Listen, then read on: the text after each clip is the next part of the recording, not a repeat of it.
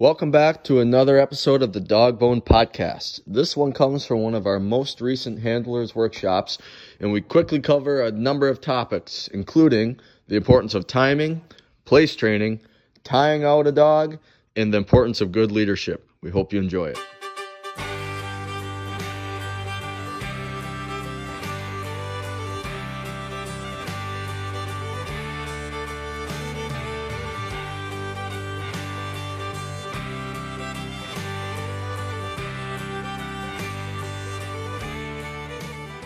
Timing is two different ways.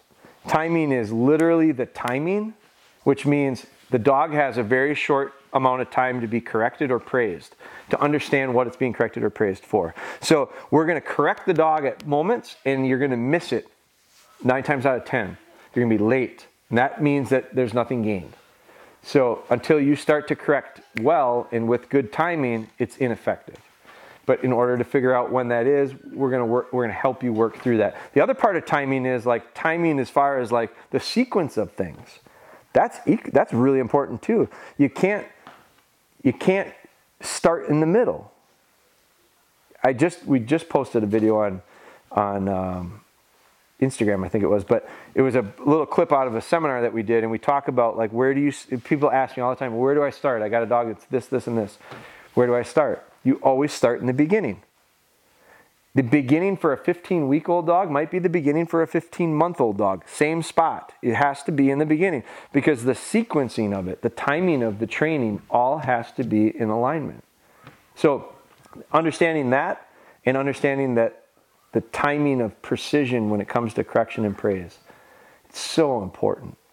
So, we're going to really, really talk about it. We're going to try to stress we want to do it enough that it becomes reflex for you. It becomes so natural, it becomes so unthought, you don't have to think about it anymore, it just happens. And once you do that, boy, watch how your dog responds, because that's how they learn. They have a really short memory. They have a long term memory and a short term memory. You're going to see the long term memory tomorrow night, because I'll put dummies out and they won't pick them up for 45 minutes. They'll have to remember where they were. That's a long term memory thing. Then there's a short term memory, and it's like less than two seconds.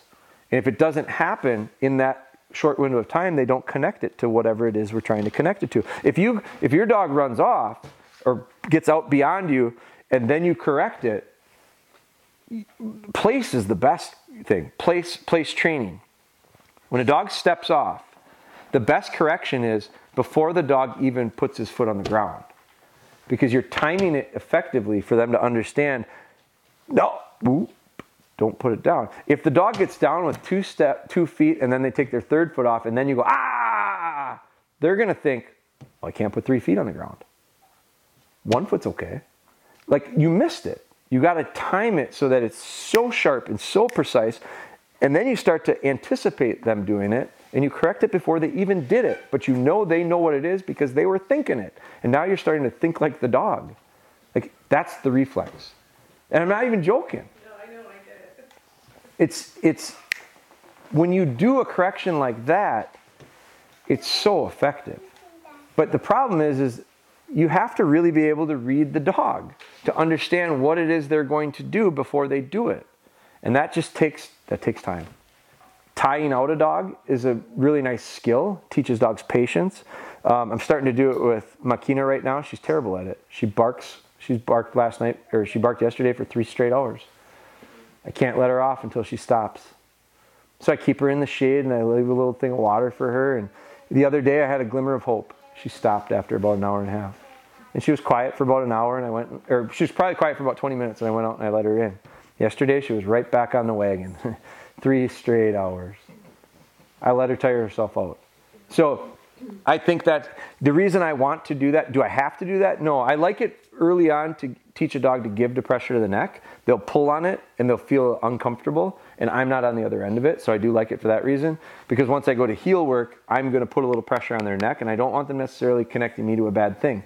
So that tie out gives them an opportunity to understand go back towards it, it doesn't hurt anymore. Pull on it, it's uncomfortable.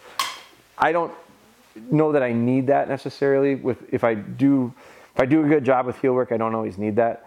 But I do think it's a skill of patience and being quiet and it's really nice. And I'm going to do it with Makina again because I was at a grouse trial not too long ago, and a couple guys took stakeouts and they staked their dogs out, and they were nice and quiet. And they just laid there, and it was a really nice way for them to be outside and in the fresh air and all that stuff. And they were really nice, like it was nice to be around. Well, those bird dog guys use chain gangs all the time with their young dogs. They might be training 10 dogs and they'll stake out nine of them and work with one. And they scream bloody murder just like Makina's doing right now but eventually they settle in and they realize this isn't so bad.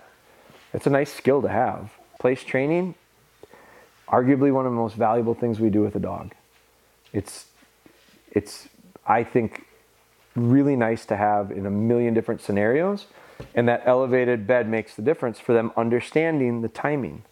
Because when they put their foot down, if you're there with good timing, they learn it. If they're on a pillow, and they're laying on it and they're doing what they're supposed to do and then they roll over in their sleep and all of a sudden one arm's off and then their shoulders off and then they roll over and three quarters of them is off. What do you do? Do you correct them at that point?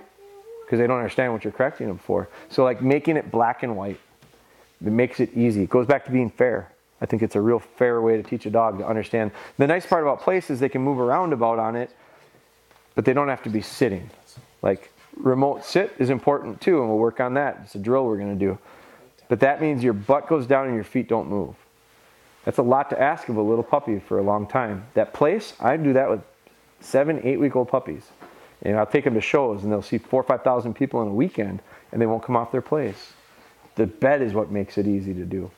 Leadership principles, connection and feel. I think that um, what's interesting to me is I see dogs that have a lot of potential. I mean, they might have the best genetics in the world. They're just full of potential. But without a good leader, you don't see them develop into much. I also see some dogs that rescue dog that we don't even know what kind of dog it is.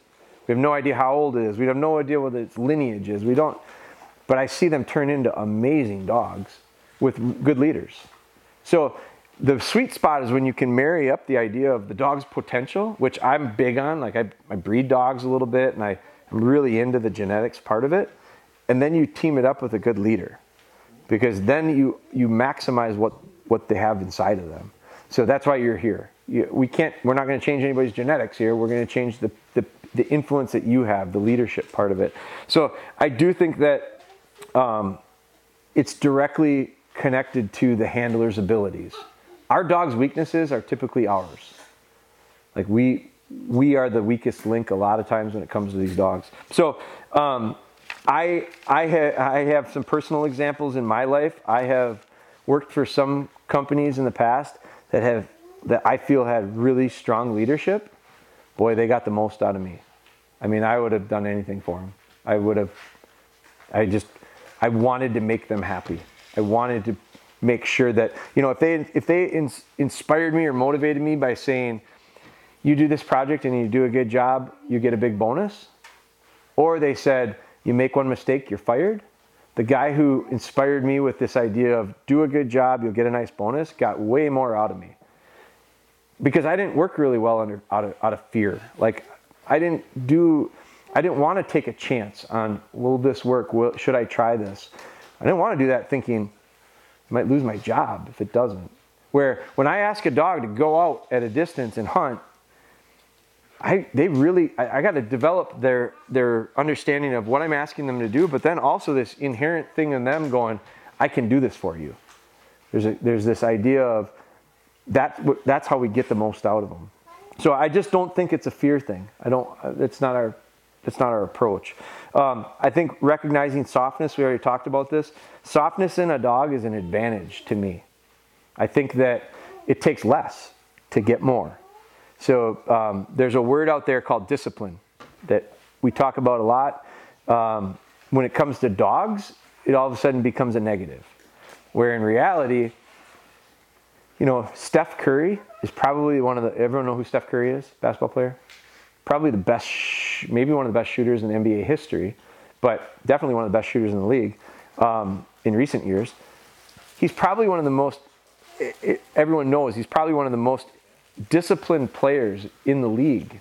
If you know anything about his like practice routine, his warm-ups, his he I just read something he was doing some charity thing I mean, the guy's a good guy.